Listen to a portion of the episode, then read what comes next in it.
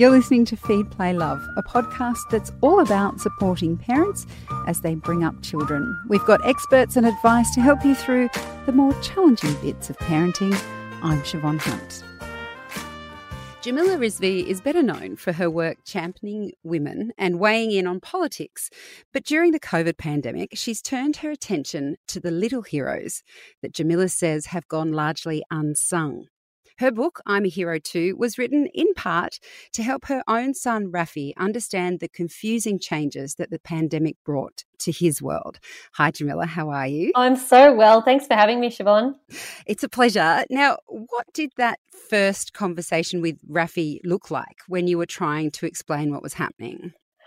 I think it looked pretty fumbled, to be honest. I had this then four year old who was being told you can't go to kinder anymore.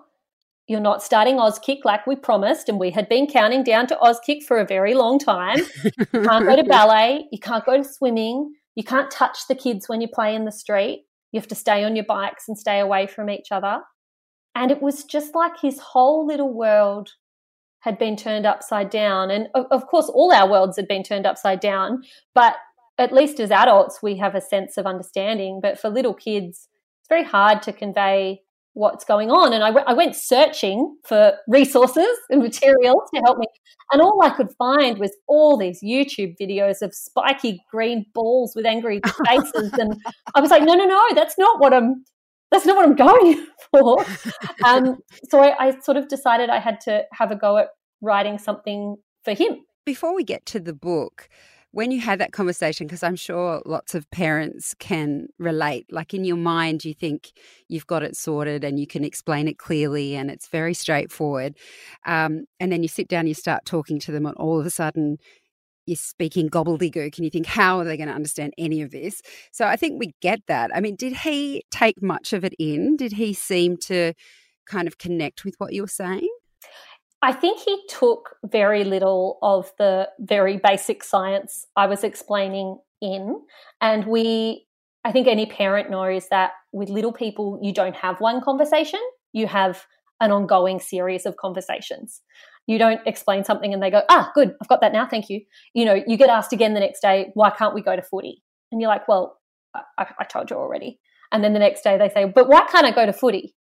Um, so we we've sort of been having the conversation again and again, and I think I've been refining my language as I had it. And part of the reason I wrote the book was I wanted to create a little story that would help Rafi not just with the kind of practical reality of what was going on and how a virus spreads, but I wanted to let him grieve. And that's a that's a really big word for small people, but that's what he was doing. You know, he was losing what the life he had lived until then looked like. And, you know, we live in Melbourne and I have a series of chronic illnesses. So we were extra cautious. So he ended up missing out on kinder for almost seven months before he went back. So his little world looked very, very different.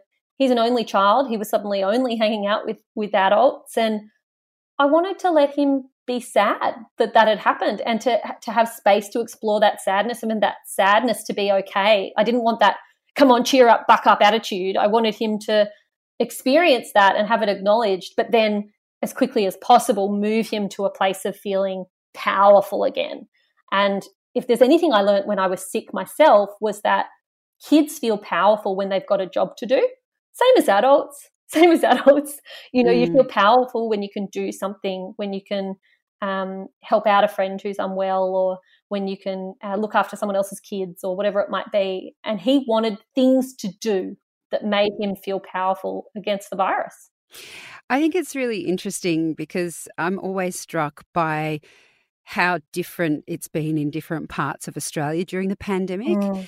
And I think that parents in other parts of the country who haven't been in Melbourne or Victoria, where the lockdowns were really strict, we've had a different experience with our children. They haven't had as many restrictions. Um, you just kind of touched on how drastically his life changed. How did you see that impact play out in his behaviour? Yeah, that's really interesting. I um, have been watching him. I think he's become more confident if anything. Right.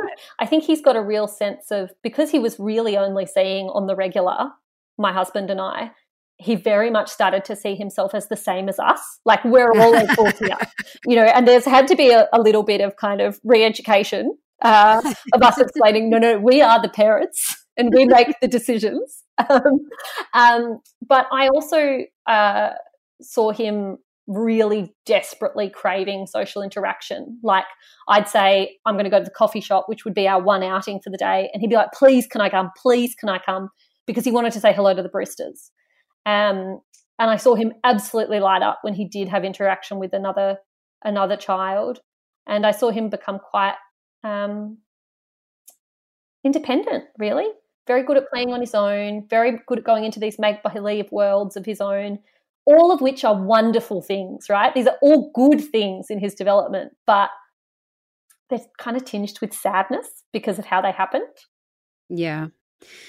The other thing about Rafi's experience would be that conversation, that first conversation you had with Rafi about the pandemic, wouldn't have been the first major event to happen in his little life because you, as you mentioned, have had some chronic, chronic illnesses, still have, obviously, and you've undergone two brain surgeries.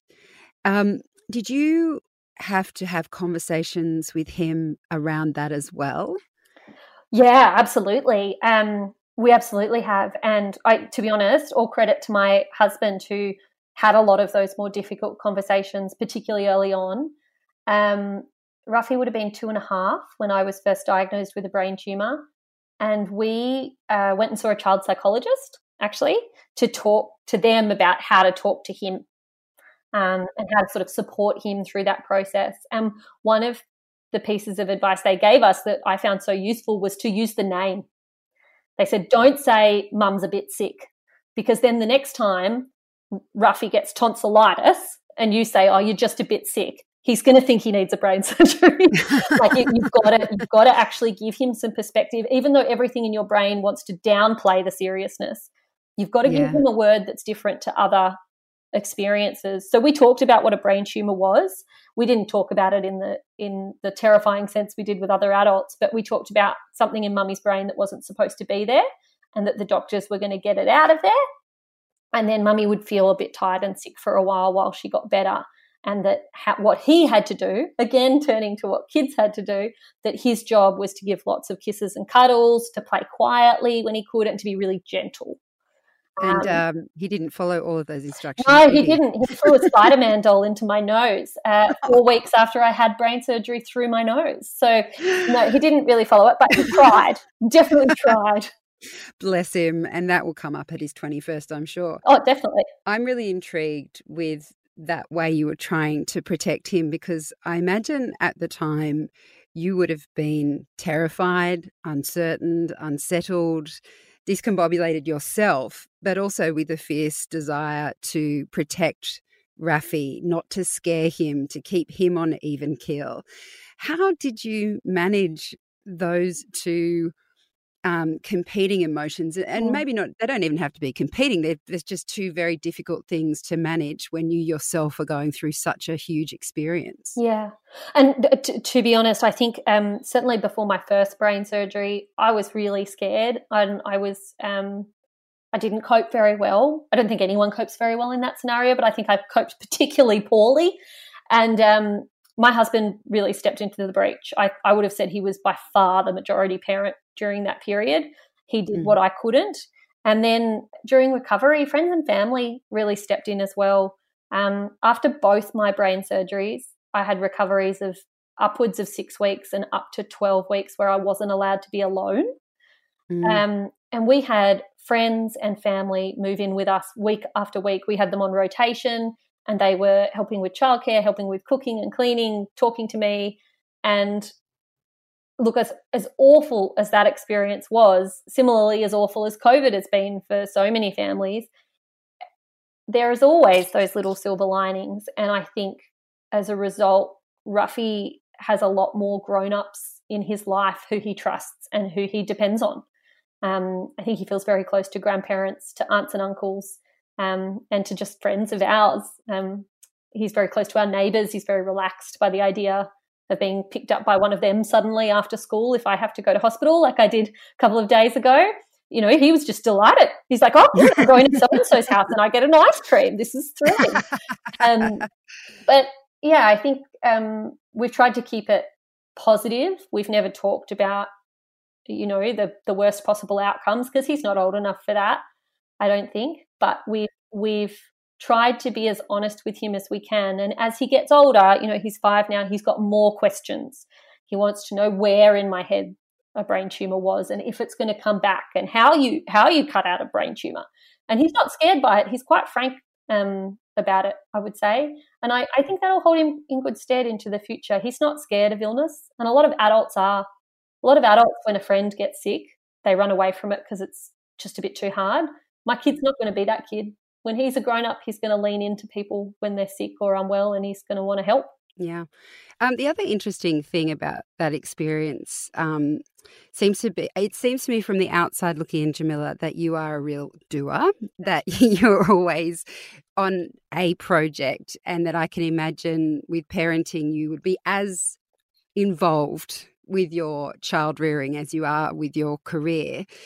And I think definitely for women and for mums in particular, it can be really hard to let go of those things.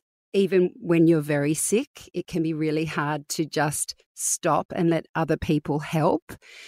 How did you find that experience, as wonderful as it is to have your community support you? Was it difficult for you to step back and say, I can't do this right now. I just have to look after myself? Yeah, you know, early on, I think it wasn't because it felt so automatic, but there were certainly points as it developed, and I saw that the consequences of having stepped back, I found that really confronting. And it didn't need to be confronting. If anything, I think it was a good thing. I remember a few months after my first brain surgery, uh, Rafi had a, he's always been a pretty good sleeper, knock on wood. And um, he woke up in the middle of the night scared and he was yelling out, Daddy, Daddy, Daddy. And his dad went in, gave him a cuddle, and came back again. And then the next night happened again. He said, Daddy, Daddy, Daddy. And I went in because I said, My turn. And he said, mm. Oh, I don't want you. I want Daddy. And mm. oh God, like, oh, it's just not nice. And I mean, who wants to be the one who's called for in the middle of the night? You want to sleep, right? But yeah, I, it was that realization for me of I, I'd spent a few months being either unwell or very scared about what was happening to me and not being myself and not being there for him and that that had consequences. Now they weren't bad consequences. Our relationship got back to normal very very quickly, you know. It was fine and it's absolutely fine. It was a period of life. It was a period of life.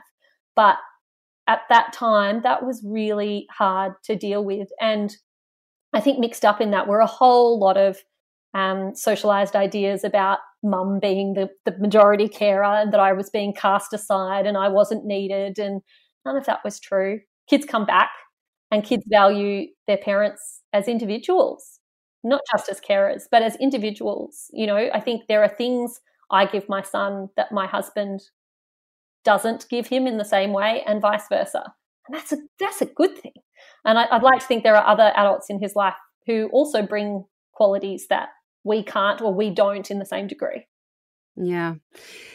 So after those two big things happening in your life, how are you both now?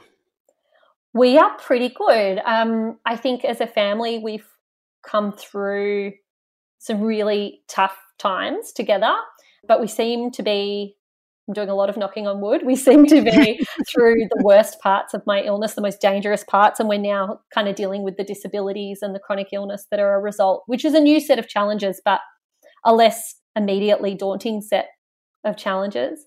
And uh, my kids happy. You know, I can't tell you that first day that parks opened again in Victoria.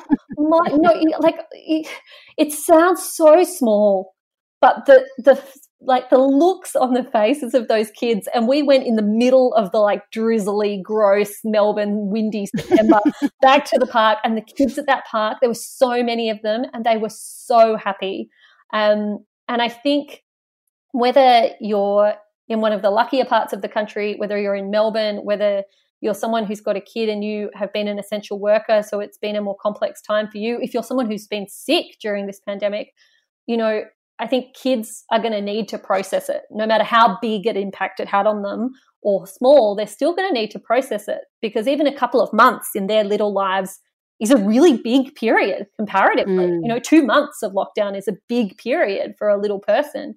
And I, I think with this book that I've written, I, I really hope it helps little kids process in a positive way and see themselves as victors in this circumstance because we've had so many people come to the fore as heroes during this period, but little people have given up a lot.